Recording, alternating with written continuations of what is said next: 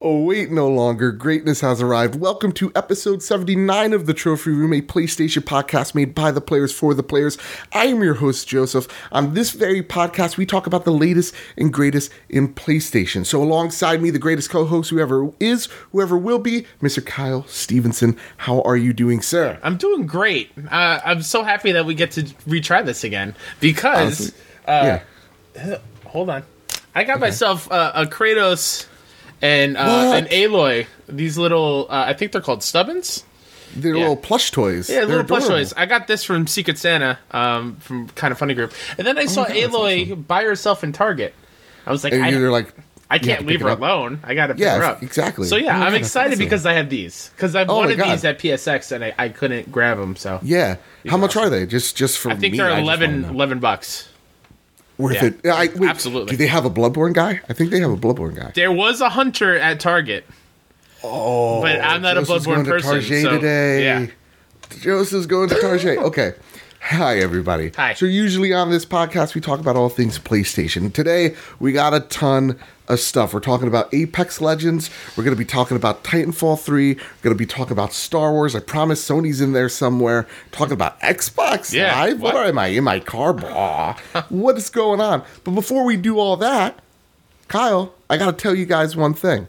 I'm up for the Kind of Funny up-and-comer nominations. I've thrown my hat in the ring. If you guys don't know what Kind of Funny is, they're one of the largest podcasts that deal with video games out there. And they've opened up this nomination list where people could throw their hats in the ring, people vote on them, nominate their small creators out there like yourself or myself included. And so with that, if you guys could click that link down below, if you could throw my hat in the ring for me, nominate Mr. Badbit or Kyle Stevenson from the Trophy Room, please, it would mean a whole lot to us. It just you guys listening and watching both in your car. Well, don't watch in your car. Yeah. I screwed that up again.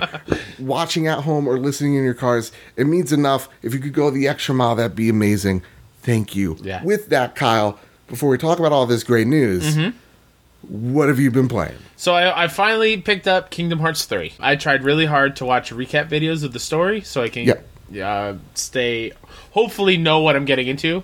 I played 1 last year sometime, and I played 2 when it was released. So it's a little fuzzy. My question to you is what what is your connection with Kingdom Hearts? Are you a loose fan or like just getting into the series? Yeah, no, definitely not getting into it. I bought them on release back on PS2. I loved them then, but I mostly forgot the story after 1. Okay. So I know 1 very well, and 2 is still kind of but like I said, I try to watch the recap videos so I know what is going on going into this. Yeah, because it's been a while. It's been about 13 years. Yeah, and it was very dense trying to understand everything, and I kind of feel like the story is the same thing, just reworded every other game, but I digress. I hopped into Kingdom Hearts 3, and I love it. I think it's a great game. It's super fun. The gameplay is fast and unique. I love the form changes with the Keyblades and how you can equip different Keyblades and switch back and forth. Yeah. The attraction rides, like Final Fantasy summons, are great. The one thing it looks beautiful. I love the teacup ride attraction. Yeah. Which these attractions are like huge, like summons in Final Fantasy. I don't know, I'm not a Final Fantasy nerd, I'm so sorry. But you summon these huge things, they're like huge AoE damage that just wrecks the entire opponent. Yeah. It's awesome. It's fantastic. The first level, you fight this huge boss on like this merry-go-round train thing. Super dope. Yep. Super dope. And it's a beautiful game. It's gorgeous. Gorgeous. Yeah. Absolutely. What are you playing on a Pro? I'm playing on my Spidey Pro, yeah. But the one thing I do not like is the dialogue and the voice acting. It feels like it's a 14-year-old game. Because the dialogue is very much like Mickey Mouse says his sentence, and then there's a solid second of silence or something before the next person speaks, and you can tell they're reading off the page. They're not really the character fluid talking to each other. It's very much like stop motion. Yeah, yeah, and some voice actors are like nail it, like the Woody. Woody's actually, I think, Tom Hanks' brother. I forget. Sweet. I think I learned that in Joe After Work stream that's actually his brother or something like that. Buzz Lightyear, they also nailed as well. But like, there's some other people like Mickey Mouse. I could have done a better Mickey. Yeah, And he also, this Mickey does not talk about kneecapping fools. Pretty disappointing. With that, though, so yeah. You're liking it so far. I'm liking it. I'm excited to keep playing, to see the other worlds and stuff. My question for you, Kyle. Are you excited for Anthem? Because you got to try the beta. I got to try the beta. What did you like? I'm sorry, demo. How did you think of it? So last week, we talked a little bit briefly about the VIP demo and its glitches and loading bosses. And how I was super upset that I wasn't able to play by myself. Mm-hmm. It just would not let me do it. So this weekend, the public demo, I finally was able to get into like the private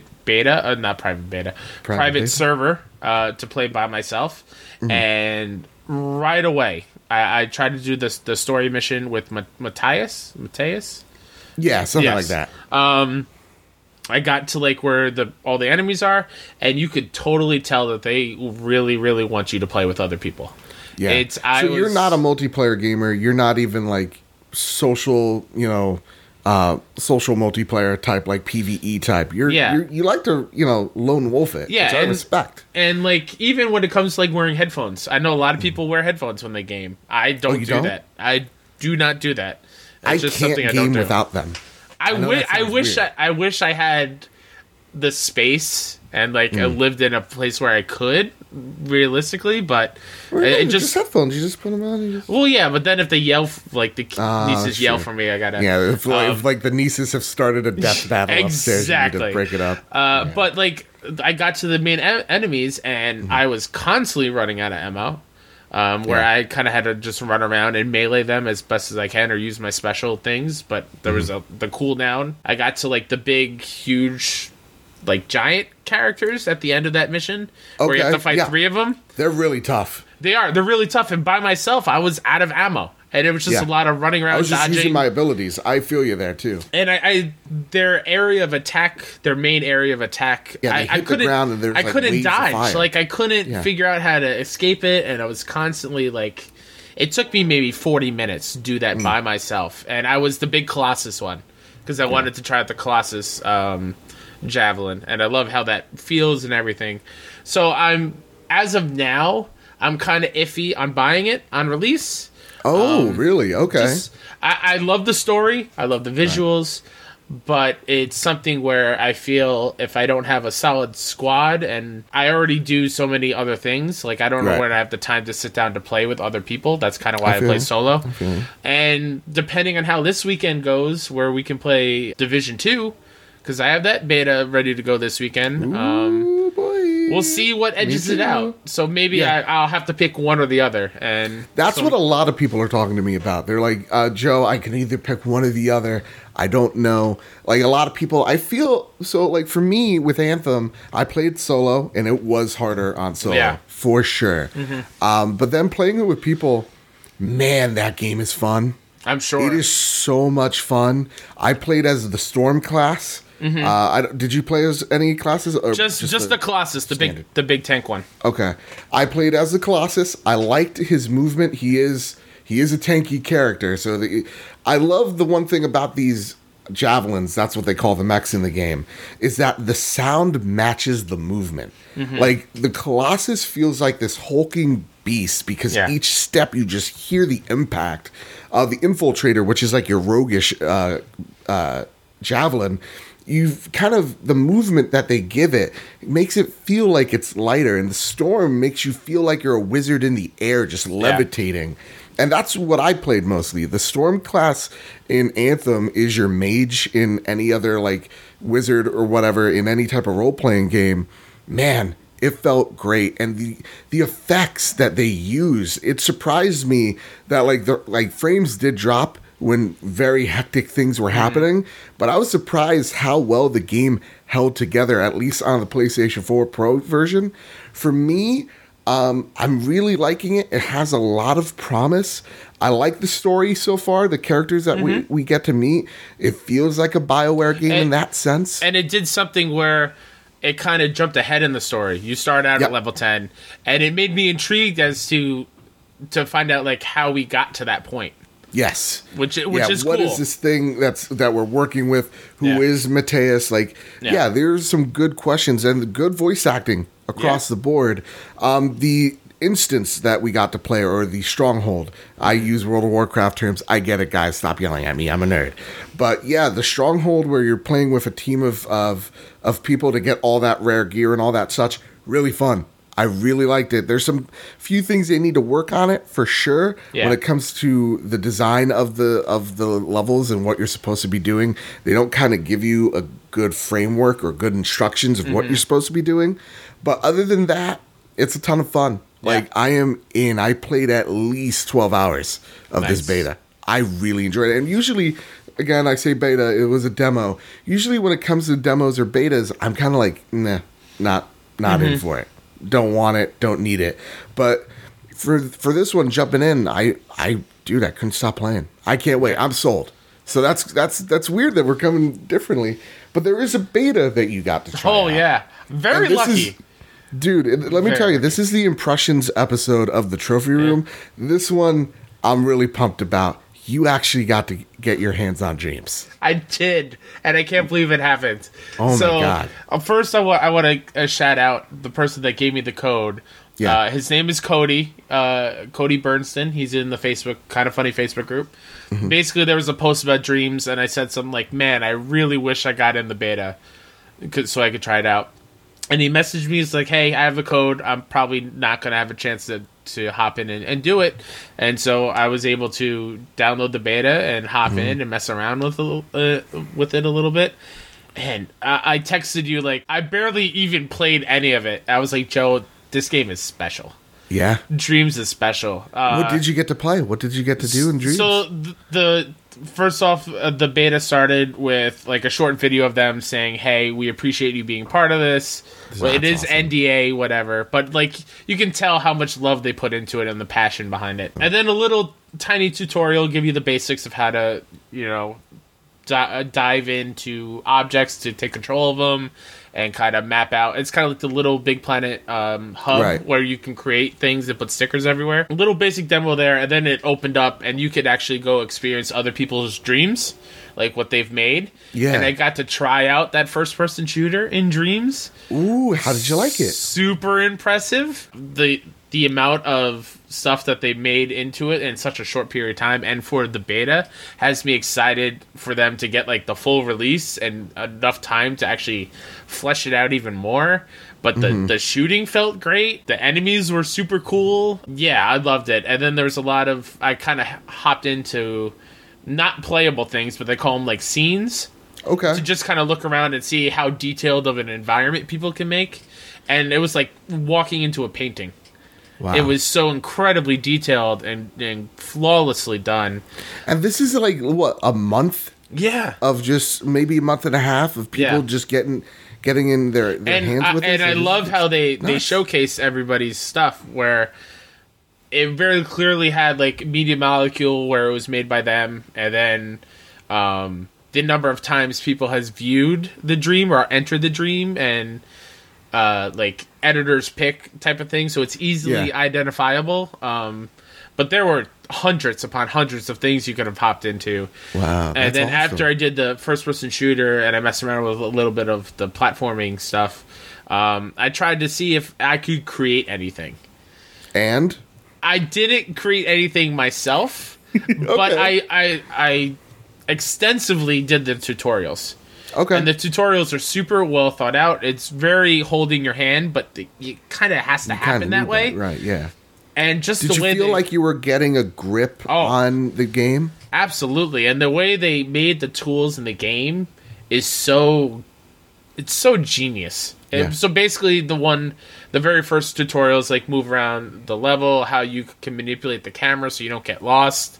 How basically if you hold L1 or R1, it basically acts like a shift key on a keyboard. So like if you press R2 to grab something, but if you hold down L1 and then press R2, it has another function, which is super cool. And then how you can clone objects on the map and how you can link it together so you don't have to worry about it being... You don't have to worry about lining them up perfectly. You can just clone them, and it follows the string, and it stays in a straight line, or you can rotate it and make, like, an arch with the blocks. It's just It's so simple, and it's... And you're like, we're not artists here, no, right? Absolutely not. Like, we're no Adam Leonard who makes all of this awesome art. Absolutely not. But I feel like if I could have had the whole day and sat down and went through all the tutorials and have done them all, I think I probably could have created something pretty cool. Now, I do also want to make... I was trying my best to try to Google, like, Media Molecule. I was trying to do the fast search, and it kept on doing, like, muscle media. I'm like, no. I don't want to look at hunky dudes. I want to look at Dreams. Media Molecule also announced that February 20th, they're going to have another update. So we don't know what that's about. That's a little bit of flash news. Mm-hmm. But with that, Kyle... You're coming off super high on this. Oh, I'm pumped. Yeah. You're pumped. Absolutely. With that, that's our impressions. I know it's long in the tooth, this one, but dude, we got to play. Well, Kyle got to play Dreams. That's awesome. And that's a huge PlayStation thing. And I'm so excited. It's something, it's same thing how I think of PSVR. It's kind of hard to talk about it unless you experience it yourself. And it's one of those things where it kind of changed my perception on it. Obviously, I saw Dreams in person at PSX, and I've seen these creations like on Twitter and stuff. Speaking of which, they had the PT thing. I could have done the PT demo, but I decided not to. Kyle, don't tease it. Because you didn't want to get scared? I didn't want to get scared. But it's a thing, like, the moment I got into Dreams and I saw the love and care of it and... how massive the tool set is and how much you can create. I'm 100% in. That's going to be like a game if you're on a deserted island and you can only pick one game. It'd probably be Dreams because it has every type of game you ever want inside of it. Awesome. Yeah. Kyle, with that, that's our impressions. Let's get straight on into the news, the goobers. What is the first piece of news in our goober section? Our first goober comes from Polygon. It says, Respawn's Apex Legends, a Battle Royale Titanfall spinoff, available now. Electronic Arts and Respawn Entertainment released the new free-to-play Battle Royale game Apex Legends today for PlayStation 4, Windows PC, and Xbox One. You can download it now from the PlayStation Store, Origin, and Xbox Game Store. Apex Legends is set in Respawn's Titanfall universe, but it doesn't feature playable Titans, the sci-fi shooter franchise's signature mechs. Instead, Apex Legends stars human and robotic heroes known as Legends, each with their own own special powers and weapons. Like other Battle Royale games, players airdrop onto a map in a battle for survival in an ever-shrinking area, scouring for loot and weapons. Rounds will feature up to 60 players on teams of 3. Bohotep writes in, he asked this, Mr. Badbit, with all the positive reactions about Apex Legends, do you feel that this Battle Royale will give Fortnite a run of its money? Also, what are your impressions of it? So, to give you guys just a little bit of an extra backdrop, this was teased during the Anthem beta. Demo. Keep on saying beta. It's a demo. And I was just like, this is probably not real. Like, why would EA do this? This might cannibalize, Anthem or make people stop talking about Anthem, start talking about this mystery game. In what way did they tease it in the demo? There was, they were just like, there was like news, rumors coming from various sources. I'm just like, no way they're going to drop this right after Anthem's demo. No way. Gotcha. Okay. And it did. And during, like a few hours before the Super Bowl, Vincent Pella, the CEO of Respawn, just goes, hey, we got an announcement tomorrow. We're going to start teasing stuff. 9 p.m., we're going to release it, 12 p.m. And I was just like, there's not a day and date. This is just this. And if it does happen, it's EA, right? EA is the devil. That's why you never see Andrew Wilson and Satan in the same room together. Duh. But, like, you think that, so you're like, it's just going to be an easy cash grab. It's just going to be awful, whatever. This is going to ruin the name of Titanfall. There's no Titans in it, Kyle. No Titans. That means this Battle Royale is going to suck. Mm-hmm. And when it launched, they didn't... Respawn didn't call this a demo. They're just like, this is the game. This is it. So one thing that one of the producers came out and said about Apex Legends was that, and I'm quoting him, I think his name is Drew McCoy, he said, there are some people who think there are way too many Battle Royale games, or it's a fad. The world thinks we're making Titanfall 3, and we're not. This is what we're making. To try to convince a skeptical audience for months with trailers and hand-on articles, we're just like, let the game speak for itself. It's the most powerful antidote for potential problems. And so this is a game. This is not a beta. This is not a demo. This is the game. It is out, ready to get people's hands on it. And holy crap, the self-release worked. They had all these influencers come in. They had people like Dr. Disrespect start streaming the game. And as of recording, right now on Twitch, is the most popular game on Twitch. Wow. 300,000 people are streaming, watching this game being played. They just came out with a number that over 2 million users have logged in. 600,000 active users at a given time. And that's on its first day. Yeah. It's nuts. It's crazy. And my first impressions of it, speaking very briefly, because Bohochap asks this, is that what are my impressions of it? This is actually a really solid Battle Royale game. It's really good. This is not just like a, oh, this is like when I'm bored of Fortnite or whatever have you. Respawn's done something really unique where they're just like, we know we can't compete with Fortnite, so let's not even try. What we can compete with, what we're good at, is first-person shooters. So let's take the assets from Titanfall 2, the weapons from Titanfall 2. Let's just say it's in the Titanfall universe. Mm-hmm. Take the gunplay because we know it's solid. Let's build on that. And let's go after Call of Duty Blackout because we could go after that. That's an easier thing to tackle than this juggernaut that like Fortnite. And at the same exact time, we make the art style semi-cartoonish so that we appeal to the youth. Right? That we appeal, like, hello, fellow youths. That's what they're doing, and it's hit. Yeah. It's done really well. Now, we can see how far this bad boy goes, but so far, so good. It's a really, really good game. So, now, my question to you is, with Apex Legends, it's you pick from a class, right?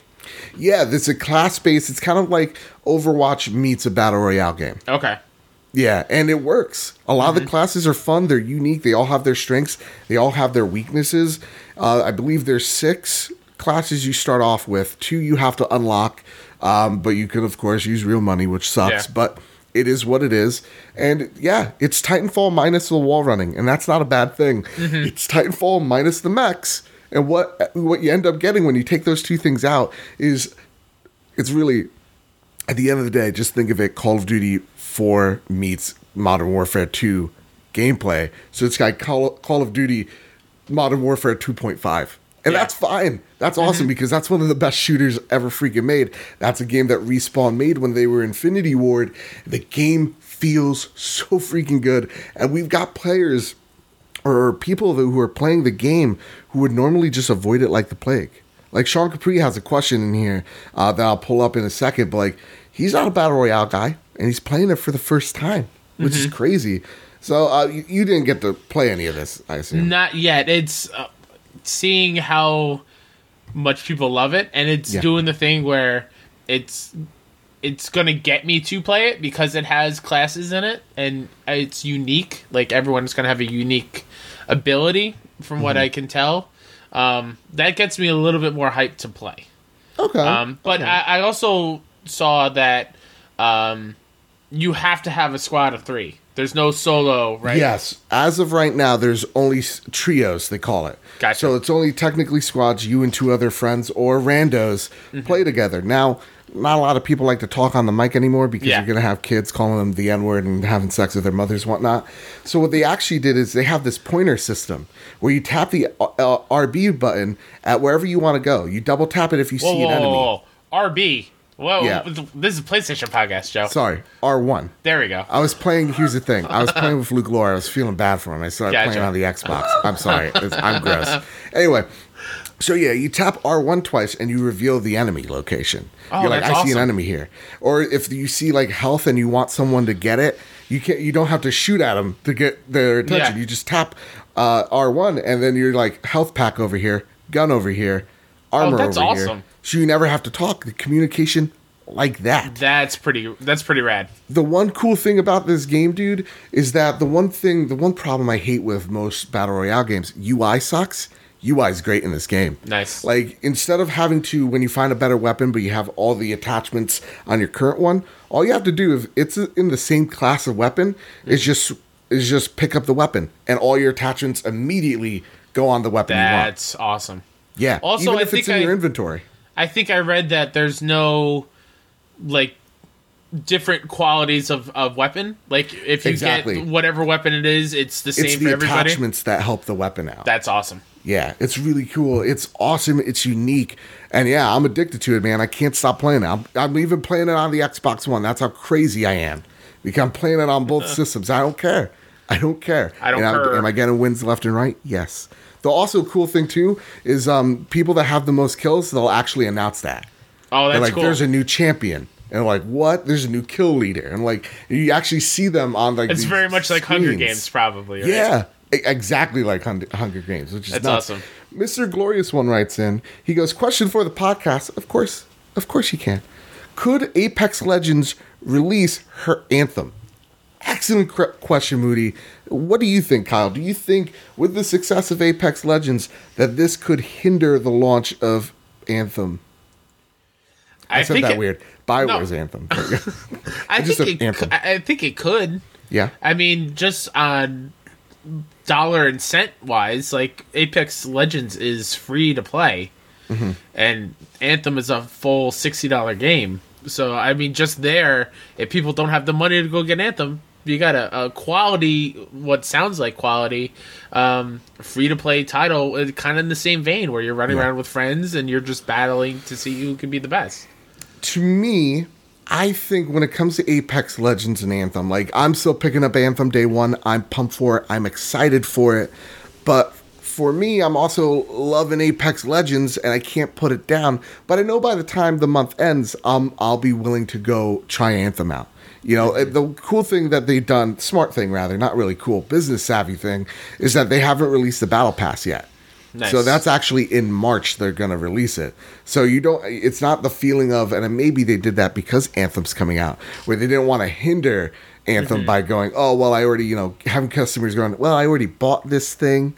You know, might as well get my money's worth out of Apex. Yeah. The smart thing they're doing here is like, no, this game's free. There's some loot boxes in it if you want it, but it's free. And so you don't have that guilt of like spending God knows how much money on skins, because for the most part, there's like, yeah, some cosmetics you can buy, but it's not forcing you, which is weird because it's EA. Yeah. So I don't think it's going to hurt it much. I think what will hurt the most from this is whenever Battlefield's version, right, comes out. Yes, that's what I really think the true problem lies is whatever Battlefield's, if at this point their Battle Royale version comes out, I think that's the thing that's really going to hurt it more than anything. Mm-hmm. Now, Sean Capri, host of the Xbox Drive, asks this. Why is Apex Legends so popular when the characters are so meh? I'm struggling with this myself because I can't put down the game. Kyle, my thoughts on this is I thought the same thing as Sean Capri over there. Mm-hmm. The character designs, the art style, I'm not a fan of. Okay. But I think the game's so popular because the gameplay is so good. Yeah. How they launched it, the stealth release. That, and you're not looking at the characters that much anyway. Because it's first person, right? Because it's first person. Yeah. You're looking at the gun most of the time. So that's why I think a lot of people are able to look past it. And also, like, I look past it a lot in Fortnite. Because Fortnite's art style, though I've poured too much money in that game, I'm not actually the biggest fan of the art style. Mm. There's better, but I still play it because the gameplay is so rewarding. So I think that's the true testament is that the gameplay is so good you can look past the art style. So with that, really quick before we move on. Yeah. What do they call the win? They call it the champion. And what's really you're now the champion. What's really cool is when you go into your next game, they announce you as the champion. Oh, that's awesome. They're like, here's the top squad, and you see the kills, their kill count, and then if they won last round. And then when you kill them or they die in the match, you'll go, the champion has been slain or something like that. Oh, nice. I like that. It's dope. It's Respawn, man. They're amazing at multiplayer. Yeah. It's amazing. With that, Kyle, let's get to the next story, shall we? Next goober comes from Push Square. It says, PS5 backwards compatibility suggested by Sony patent. Sony has filed a patent for a method of backwards compatibility. Supposedly, the newly devised system, as authored by Mark Cerny, praise be to Knack, the guy who designed the PlayStation 4, will allow the PS5 to run all previous PlayStation software. And yes, in theory, that covers PS1, PS2, PS3, and PS4 games. The technical side of this supposed backwards compatibility system sounds pretty crazy. Essentially, it allows the machine, the PS5 in this case, to mimic the behavior of previous consoles using multiple processors. In other words, when an old game is booted up, the PS5 tricks the software into thinking that it's running on its original device. Again, it sounds rather ambitious. Ooh. So, Kyle, what I've been saying for months, a lot of people very nervous. Is this going to happen? Is this going to happen? Mm-hmm. These patents suggest it at this point. It's safe to say PlayStation 5 is going to be backwards compatible. My question to you is, how backwards compatible is it going to be? Is it just PlayStation 4 games? Or are we going back to PS1 itself? Man, if that's the dream, right? Yeah. If you can just play whatever game that has a PlayStation brand on it, like, that is the dream, and that will... I will cry happy tears. So I can play, like, my obscure RPGs from PS1 era that will probably never see the light of day in a remake fashion. Mm. I think this is 100% going to be fully backwards compatible. Yeah, I really do. I think what you're saying in there, I think people are. I think Sony is listening. I think they've learned their lesson when it comes to the crossplay thing. Mm-hmm. They have announced a name change thing, even though it's not that great, but they are listening and trying to make it work and happen. And I think right underneath those two, it's backwards compatibility. Now, to what extent is it? Like, is it going to be like the Xbox One where you can just put in the disc and read it straight from there? Or is it going to be like a PlayStation Now thing where everything will be unlocked pretty much? And you can kind of like download it from there if you subscribe to the PS Now service. That's very interesting. That's a really great point you brought up. Is this something where I could put any old disc in there, or is it something of a service that they're going to be offering?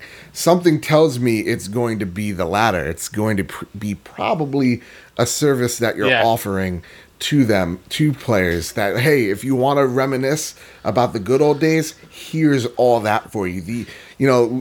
We're going to be growing the catalog over time so that what you have, just similar to Game Pass, right? Where like every other month, like this month on the Inside Xbox, Larry Herb announced like a few games. I think Batman, Return to Arkham, and Shadow of the Tomb Raider. Yeah, that's a big one. It's just a couple months ago. Yeah, couple months.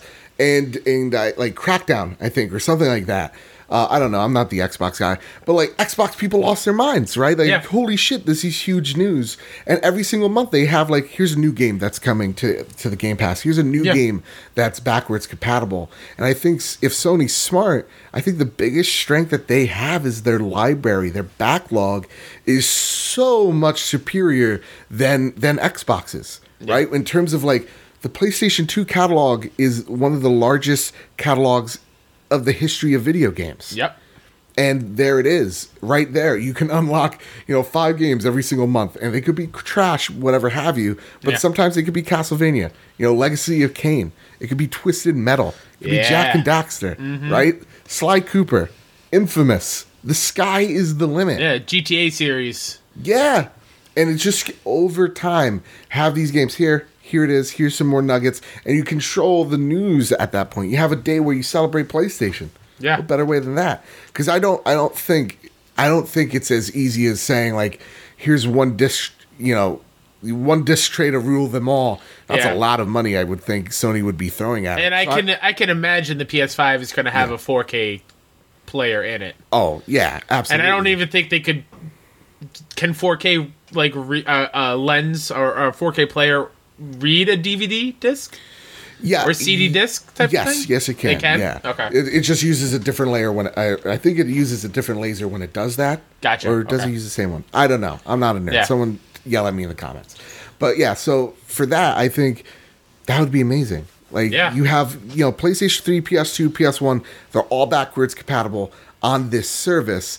And then for PlayStation 4 games, because, it's Blu-ray, you have that little laser disc, whatever, you put it in there, bam, You're playing your PlayStation 4 games on your PlayStation 5 without the service, and then everything else with the service. Yeah. And you kind of get to write that off because they're legacy games. Yeah. And you get to sell them again because they're legacy games.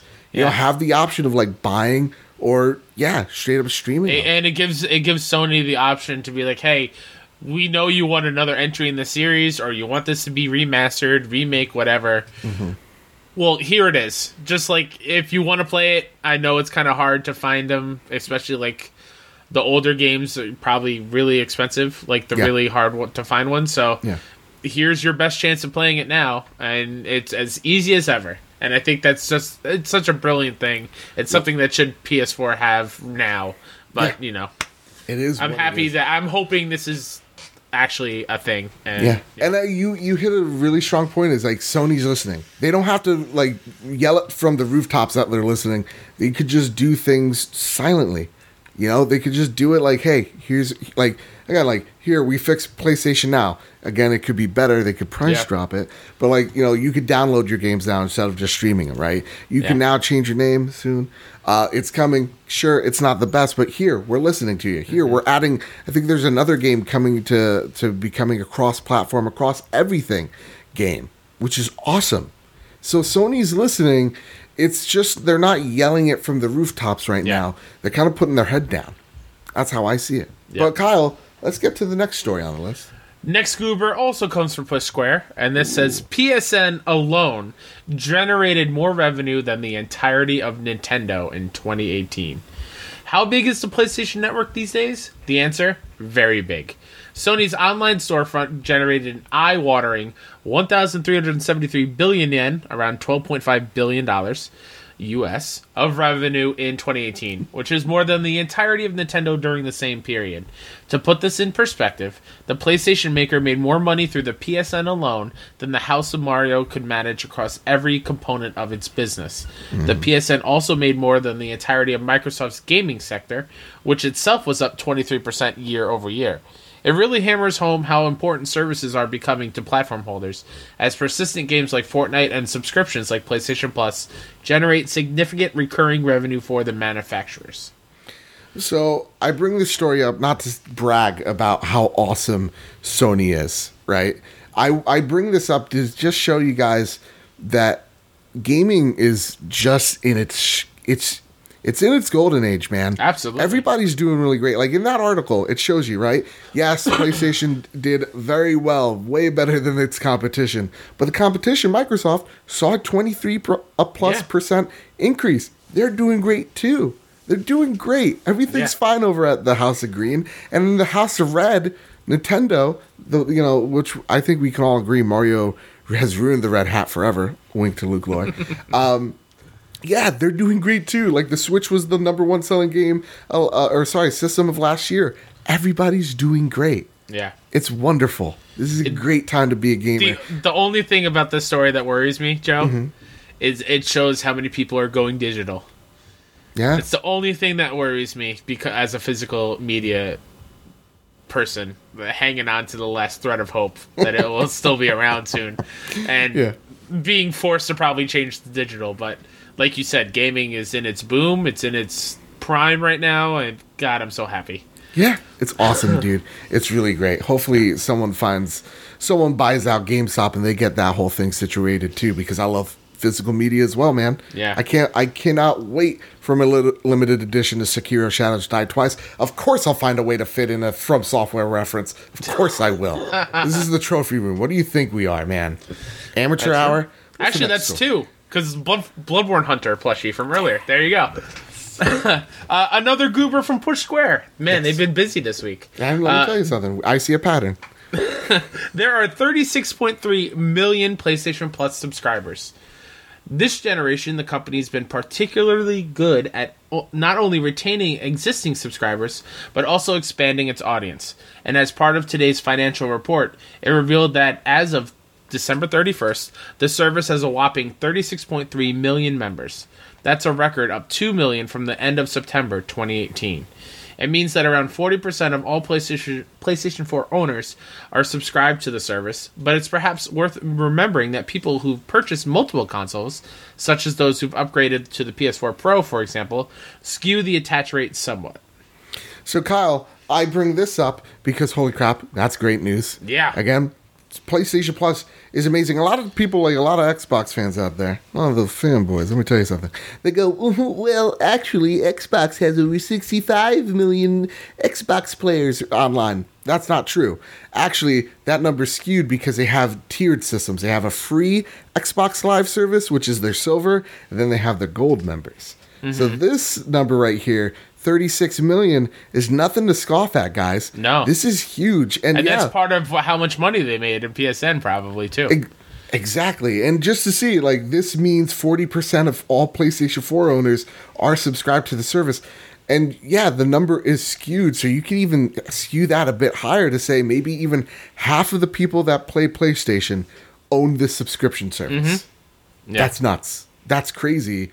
With that, my question for you, Kyle, with the free PS3, PlayStation Vita games ending in March, what new feature would you like to see added to PlayStation Plus? I know we talked about last week that they're adding, you know, cloud storage up to 100 gigs.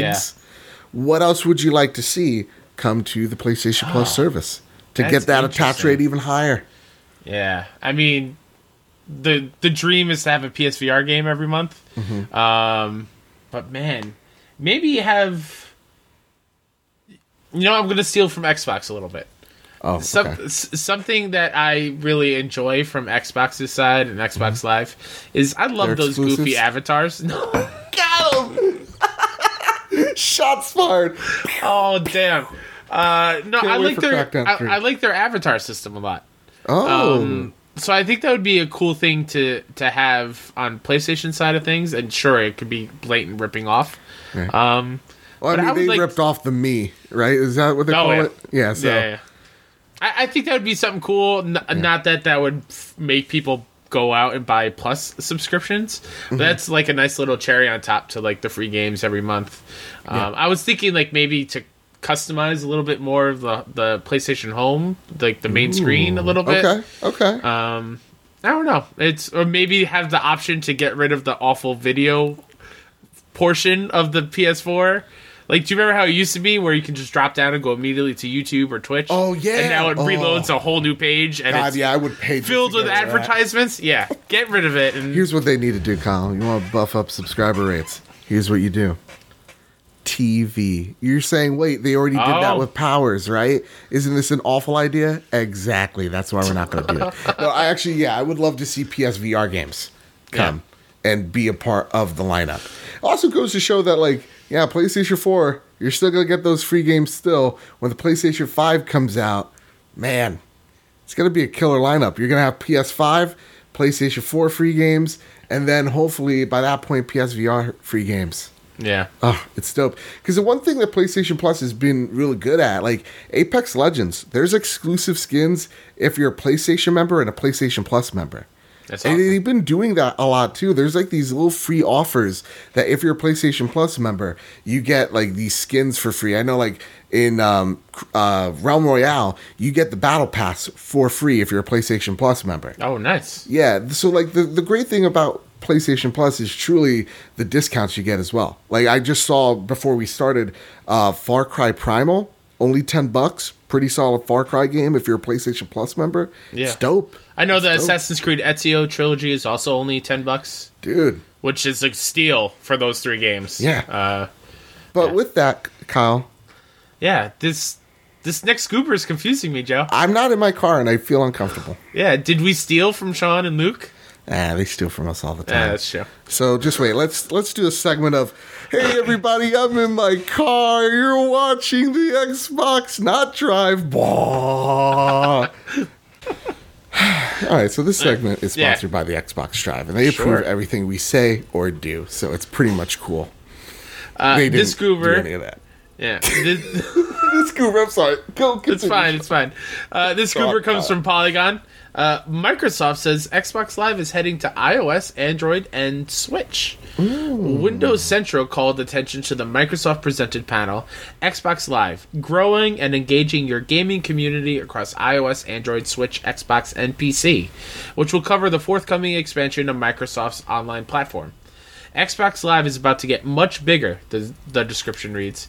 Xbox Live is expanding from 400 million gaming devices and a reach to over 68 million active players to over 2 billion devices with the release of our new cross-platform SDK. Get a first look at the SDK to enable game developers to connect players between iOS, Android, and Switch, in addition to Xbox and any game in the Microsoft Store on Windows PCs. There's no mention of a launch window, but the panel aims to explain how Xbox Live will work on these varied mobile devices. The plan is to make achievement histories, friend lists, clubs, and more accessible to subscribers when they're not on their Xbox or PC.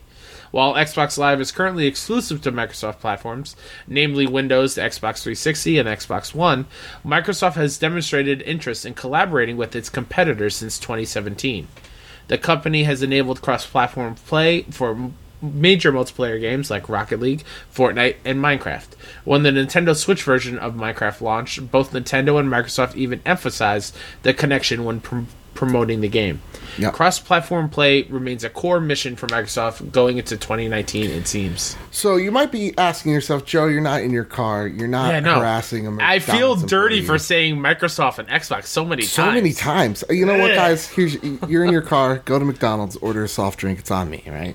Large Diet Coke. Chelsea, I got you. Here's the deal. The reason why we bring this up is this is the strangest move ever in the history of games. I feel like it seems like, because Xbox Live is something that you would play on your Xbox, right? You don't usually think about it going to other platforms until today. And this, to me, is a monumental shift to where Microsoft is headed in the next generation and where it seems Sony's very hesitant to going. So with that, you're only getting your friends list. You're getting achievement histories. Why do this? I don't understand it. I don't know. Is it a way for, like, I'm strictly thinking on Switch's side of things. Yeah, exactly. Like, same here. Is it so Nintendo doesn't have to put in the work to make their own achievement type system? Are they basically just going to use Xbox Live to do it themselves? Like, from what it sounds like to me, this Xbox Live service is to make crossplay easier for developers to get their hands on. I think that's the most important thing, where they're like, developers can get their hands on the SDK. That quote, very important. I think that's what the main thing is going into this, is this like, hey, developers, we're opening the floodgates. Epic did it last month. We're doing it right now. Crossplay's the future. And to me, it puts the fire on Sony to really just go, holy crap. Like, I talked about this on Bad Big Games. Like, Sony is not in control of the messaging of crossplay. They're not in control of the conversation. They're barely having it. They're being too quiet on it. And Microsoft sees this as something of, like, let's be honest with each other. Xbox doesn't have any exclusives. Like right now, they want everybody to not talk about Crackdown 3. Yeah. By any means. They're trying to bury that game so bad because it does not look that great to most people. And so when you're looking at Xbox, you're seeing that they don't really have the games. They have some cool services, but what can they really do to help promote and better their image? And that's crossplay, because they've seen Sony run the gambit on them this entire generation of the games. And like games like Horizon, games like Last of Us, games like God of War, like Spider-Man. And you're seeing all these games come out, flooding the marketplace, that Sony's just constantly killing it. And Microsoft's kind of sitting there eating glue, it seems. Yeah. So I think this is a way to help better their image. But from Nintendo, it seems like this is a way for them to say, all right, we don't know internet stuff. You guys over there in America handle it. And maybe when we do our cloud-based service thing, we'll use some of your, you know, your tech maybe down the line. We'll make a partnership with you. Do you think that this means, though, this gives an entrance for Microsoft to actually introduce Game Pass or Xbox games into the Nintendo ecosystem? Yeah, I know that sounds crazy as hell. That does sound crazy. And part of me, like, as I was reading this and hearing you talk about it a little bit, like, is this Microsoft's way to kind of, like, undercut Nintendo a little bit? Like, is, like, a shady deal? Like, where if you're playing Minecraft on Switch, like, a little Xbox ad comes up and says, better on Xbox One X type of thing. Right. Like, I could... That's just me thinking the worst of Microsoft. But, yeah, I think... Hey, Amy, I got a question for you. First, hi. Could you make me a coffee black to Splenda? I'm sorry, Amy. What? Nothing. This is just for a bit. We're making fun of our friend. It's kind of an inside joke that we're sharing with our audience right now. Okay. All right, goodbye. I'll see you in a few. Oh, Jesus. She was so bewildered. I'm sorry. I don't know what you said the past 2 seconds. What I said was, part of me once thinks Microsoft is doing this, like, in a shady way. Right. Like, where if you're playing Minecraft on a Switch, a little ad pops up and says, better on Xbox One X. Just try to, like, pull customers away from the Switch, but not really. Right, but, yeah. I think it's Nintendo's way of saying... Hey, our internet sucks. I want to learn as much as possible from you over there, Microsoft PC people. Mm-hmm. And I think they just know that they're so behind that why even play catch up? Let's just partner up with the guys that already do it good. Absolutely. And not even just learn, just take from it.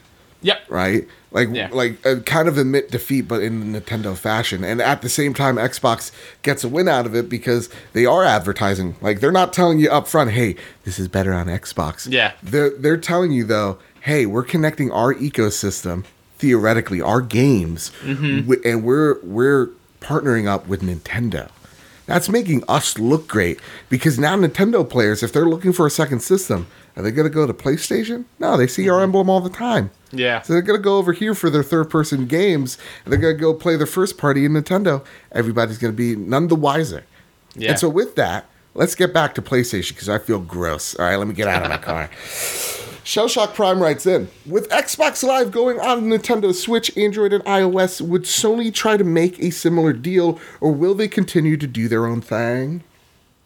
Yeah, they're calling up Neo Geo right now. Hey, Atari, what have you been cooking up? Hey, you know those flashback consoles? Yeah. Teach us how to make an actual classic system. Not really. Jesus, those are garbage, too. Okay, I don't think they'll try to make a similar deal. I think they'll do their own thing. I think what they have is pretty strong. Yeah. It's also just a strange news story because I don't see... It's something that we'll probably see in the future push Sony, but I think this does, if anything, push them to actually start talking about crossplay. Yeah. Start controlling this conversation because now you got Xbox giving up the tools for developers. Yeah. Yeah. And that's just something else. And also, like, who else is to make a deal with? Microsoft pretty much took everybody in that one thing. They did partner with Steam that one time. That was nuts. Remember that? You got the Steam store on your PS3? Man, God, those were the days.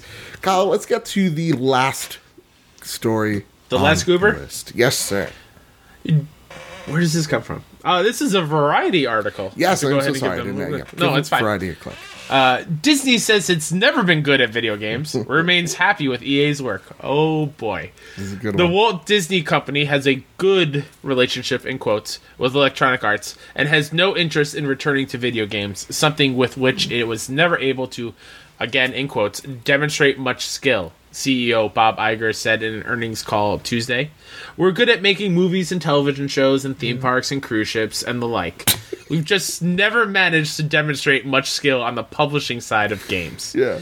Iger said in response to a question about Disney's potential future involvement in video game development. The Walt Disney Company has been shedding its video game development and publishing interests almost as long as it's been in the business of making interactive entertainment. Over the course of decades, Disney has created and purchased studios and publishers only to later shut them down.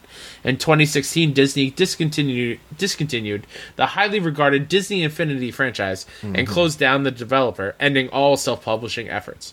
That effort continued in 2018 with the closing of Club Penguin Island and the sale of Emoji Blitz, which is a great mobile game, by the way. I play Emoji Blitz all the time. Okay, real talk here. I love my favorite part of this quote is not the funny joke where they say they have a good relationship with EA. Yeah. The kicker is, we're good at making movies, TV shows, theme parks. Wait, he goes, and theme parks. And then he's like, oh, shit, wait, are we good at one more thing? There's one more. Oh, and cruise ships. And the like, what else is left? Yeah, it's like, I don't know if... Pajamas. We're good at making pajamas. Yeah, we're good at merchandising. I don't know. Like, you could have said, like, your retail stores. I don't know. Cruise ships just seems out of nowhere to me. Yeah. But, like, we also do fucking Disney on Ice. Robbie Bobby Miller got that one. So, like, yeah, it is... God, what a weird what a thing. Quote. Yeah. And I actually agree with him. Yeah? That's the thing. Like, think of your... Like, to me... Think in your mind, mm-hmm. When was the last really good Disney game? Think about it. I'll let that ring. So the first thing that popped in my head when you said that goes all the way back mm-hmm. to Aladdin and Lion King on Genesis and the Toy Story game on PS1. But those are all licensed, right? Like, were they not Disney Interactive? I thought they were. I don't think so. I could be wrong. Yeah, someone yell at me in the comments. But, like, to me, when we're thinking recent memory, like, we're going back decades for those, right? Like, Look at what they've done. Disney Infinity, dunzo. Marvel Heroes, dunzo. What else? Disney Infinity, dunzo. Aladdin was Disney Interactive. Oh, okay, I'm wrong. Well, You know what? That's why you're the best. Epic Mickey, dunzo. Oh. That's a good game, though. Right? It is a great game. But, like, All these games, they might be critical darlings, might be cult hits, but they've all failed.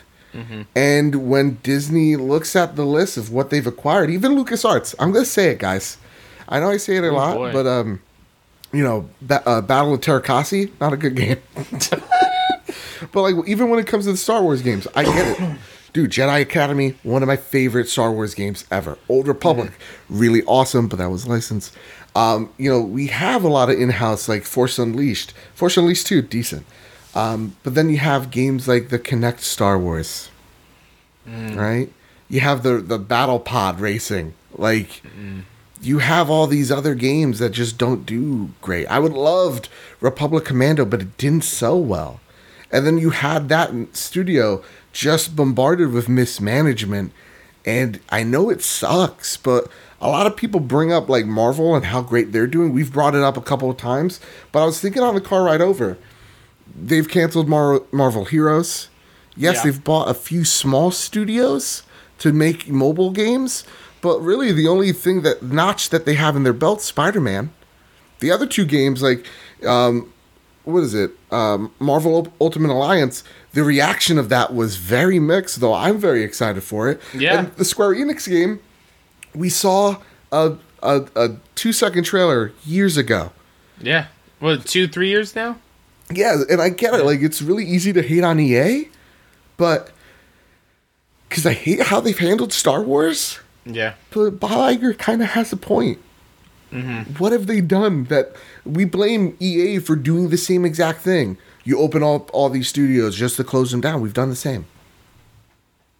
I don't know. That's true. Yeah. Kyle, what do you think about all this news? I at first I was like, no, this is stupid. Yeah. Like, Disney did make pretty great games back in the day.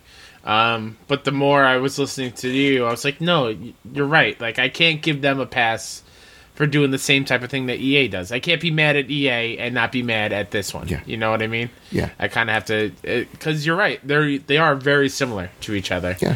I would love to see them take the IP and have a Marvel-esque approach where you're throwing to various, you're licensing to various different, you know, developers and publishers, but that's just not the case. And right now, dude, Battlefront 2, for the controversy it caused EA, sold 9 million copies. Mm-hmm. God knows what those microtransactions did. Same with the original Battlefront. Same with the mobile game has a huge audience attached to it. My brother is one of those nerds. So, I don't know what to tell you, man. Yeah. I want to be angry because it's EA. It's easy to hate on EA. Mm-hmm. It's the fun thing to do. It's the easiest thing to do. It's like taking candy from a baby. Are we ever going to see Disney take a Marvel approach and really look at and try to give out properties to certain developers? Maybe after this run with EA's over, they'll take a look. I mean, again, we still have 5 years, and apparently, rumor has it, is that Fallen Order from Respawn is killing it. It's really good. Okay. So if Fallen Order's good, and it hits critically, and it sells well, I think we're all going to shut the fuck up in about a year, you know? Yeah. Or, hey, maybe we're right, but I don't know. With that, I want to turn to, for me, is the topic of the show. And I want to thank Famous Seamus for writing in, first and foremost. And Kyle, would you mind if I read it? Absolutely. Famous Seamus writes in, just like you can, via the Bad Bit Discord, a.k.a. Casa de Bad Bit, or you could write us in at PS Trophy Room. You could tweet at us. He says this: I know this isn't really a topic anymore, but I feel like I should ask. A few weeks ago, H-Bomber Guy, a popular YouTuber, did a live stream of himself 100%ing Donkey Kong 64 to raise money for Mermaid, a transgender charity, after their funds were put under review after a well-known transphobic prick and his followers complained about it. During the live stream, several guests appeared, including Jim Sterling, Lindsay Ellis, Fallout New Vegas lead designer Josh Sawyer, John Romero, Donkey Kong 64 composer Grant Kirkhope, a U.S. representative Alexandria Ocasio-Cortez, and more, and the stream raised over $347,000 for Mermaids. I have two questions. Why didn't you guys talk about this? Because I think this is an excellent example of gamers doing great things for others. I have to admit, I was a little disappointed you didn't talk about it. Admittedly, there was or have been a lot of news, so I can see why you couldn't talk about it. So first, let me say this. I love this question. This question is the best question we have ever gotten on this podcast. Hands down. And I want to thank you for calling me on my shit. So I'm going to be completely blunt, honest, transparent. Like Kyle, we were talking before the show. You say that I wear my heart on my sleeve. That's what I'm about to do right now. I'm going to rip my heart off, bam, right on my sleeve. So if you can allow me just a 2-minute rant, you get to time me here. First and foremost, I apologize.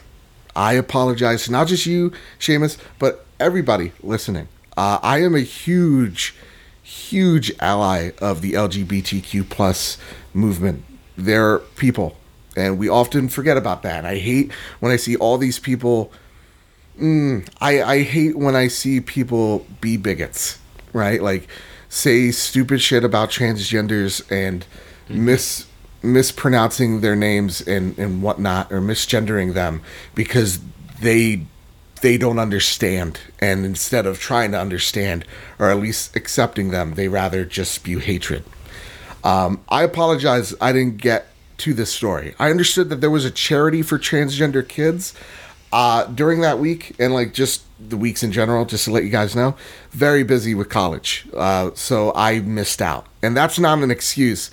That's just me telling you honest why I didn't make it onto the show, or else it would have. You know, usually we get very, very... It's a very touch-and-go subject. I know it makes some people uncomfortable, rightfully so. It's something you're not used to. But it's also a great way to inform people. You know, I get it. Some other people don't like it because they might not agree with it. But guess what? People are people. And whether you love someone or whether, you know, you feel like you aren't who you are in your skin, the mission of life is to love yourself. And that's what the whole goal is. So I'm sorry that I missed out on this. There is no excuse. My apologies. Again, I didn't know the stream was happening, but it is what it is. But I want to make this very clear. I love the LGBTQ plus people, communities. They're amazing. One of my best friends, Ash, is transgendered, and I didn't understand that until he came out and until he showed me his true colors and said, this is who I am, and laid his whole self out on the line, and then I finally understood it. And so I just want to say, if you're out there, we love you. We support you. I love it. And again, I I don't want to get political because this is a podcast about PlayStation, but it is important. Gamers just did something really awesome. Over $300,000 for kids, for a good cause. So many people coming out from various different points of view, right? You had a politician in there. You had a composer. You had John Romero. He made Doom, right? Yeah. That's awesome.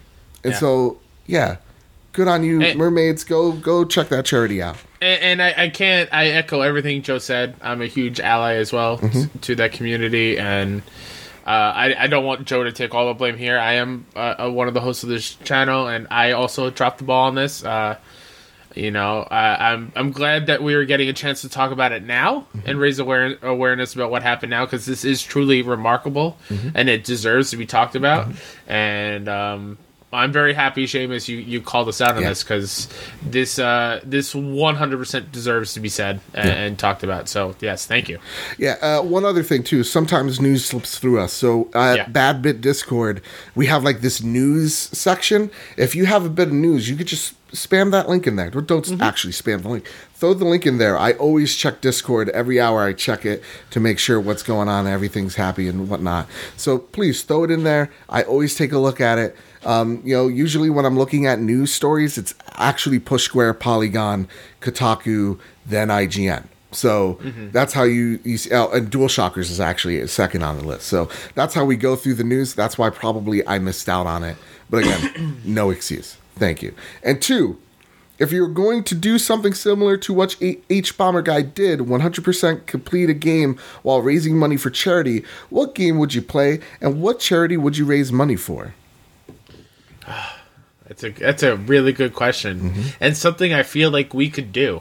We can. In the future. I would probably go with, what game would I 100% live stream?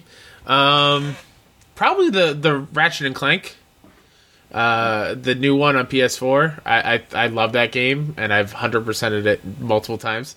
I see what you're grabbing, and that was kind of like, I knew you were gonna go Bloodborne.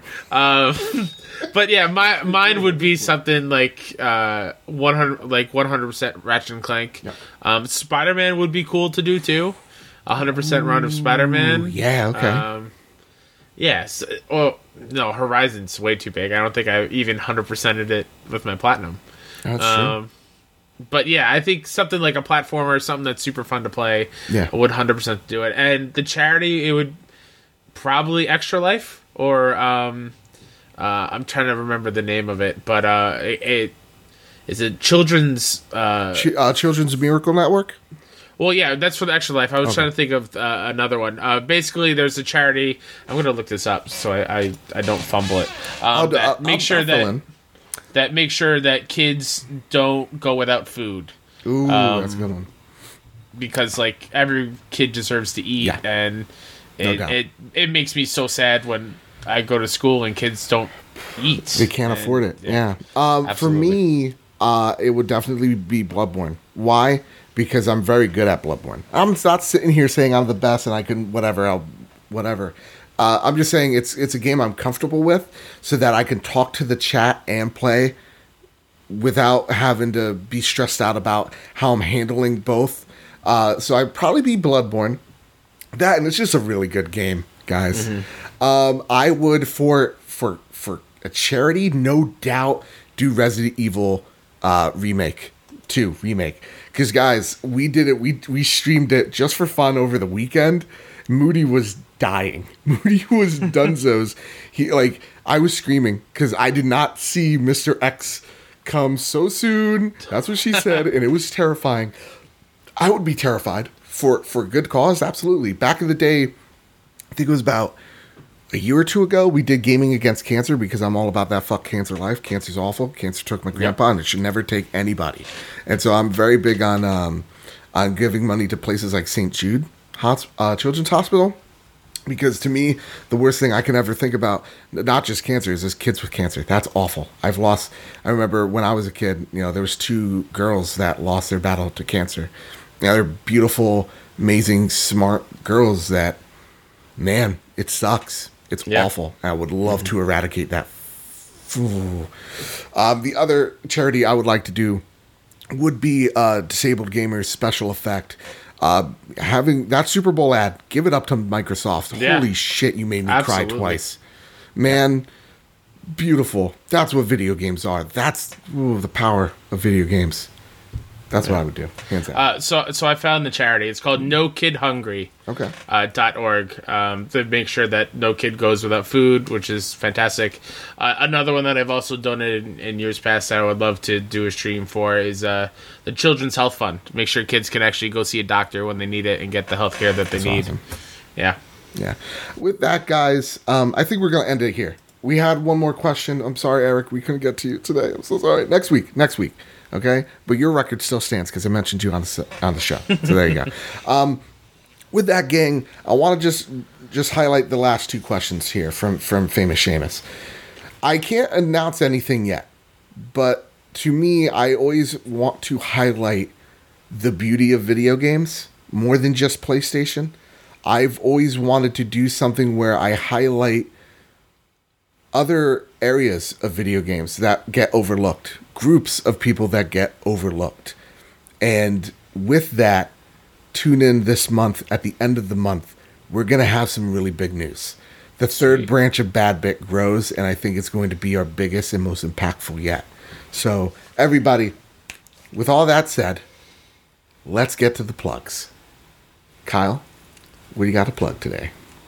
My man. I'm going to plug myself. Hey, that's what she's doing. WhoDatNinja73 on Twitter and on PSN. Go ahead and send me the friend request. My show all about the Kind of Funny community, Best Friends Talk Funny. You can find that on Twitter at BFS Talk Funny. And anywhere you listen to your podcast services. So do the podcast thing. Rate it 5 stars. Write a review. New episode will be going up on Monday with Emmett Watkins Jr. from Los Haro Games. He's incredible. I can't wait for you to listen to that one. And yeah, go out and I'm gonna go a little off topic here. Yeah. Not really that far off topic, but go for it. Talking about the charities, if you have a little bit to give, go find a charity and give, because it's a great feeling, and put some good out in the world. Yeah, please.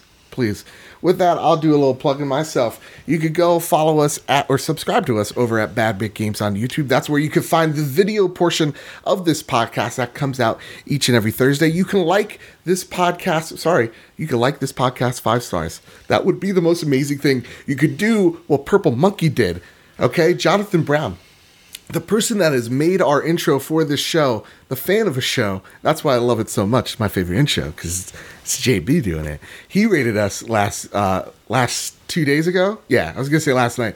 But yeah, thank you so much, JB. That means the world. If you could do that, it helps grow this big, beautiful family I call home. I love doing this podcast. It means the world. Every night, man, I sit down. We just have so much fun. So I want to thank you guys for coming out tonight. Also, you can help me get nominated to be part of the Kind of Funny up-and-comer nominations. If you like this show and you want to see this show get highlighted in a big, major way, then you can help by nominating either me, Mr. Badbit, or Mr. Kyle Stevenson to be, or both, because you get multiple votes. You get multiple votes, guys. Yeah. So help the show grow by going over there, kindoffunny.com/up-and-comer. Nominate both of us. That would mean the world. It's a dream come true. But hey, you know what? You know what's even a bigger dream? Every single week we do this podcast. My best friend Kyle. It's the most amazing thing. So that's just enough for me. Follow me at Mr. Badbit, at PS Trophy Room. And with all that said, with all that out of the way, keep real hunting. Quick, Joe. Oh, what? Sorry. Do we want to tell people to go show some love to somebody this week? Oh my god, I almost forgot. You know where we're going to? Where we're going? Media freaking Molecule. Go hit up Media Molecule. Send them the love. They did awesome work this whole month with the Dreams beta. Also, I almost forgot. Getting Fit with Badbit. We forgot last week, so let's do this right now. Kyle, I made up for lost ground. I am right now at 347.5.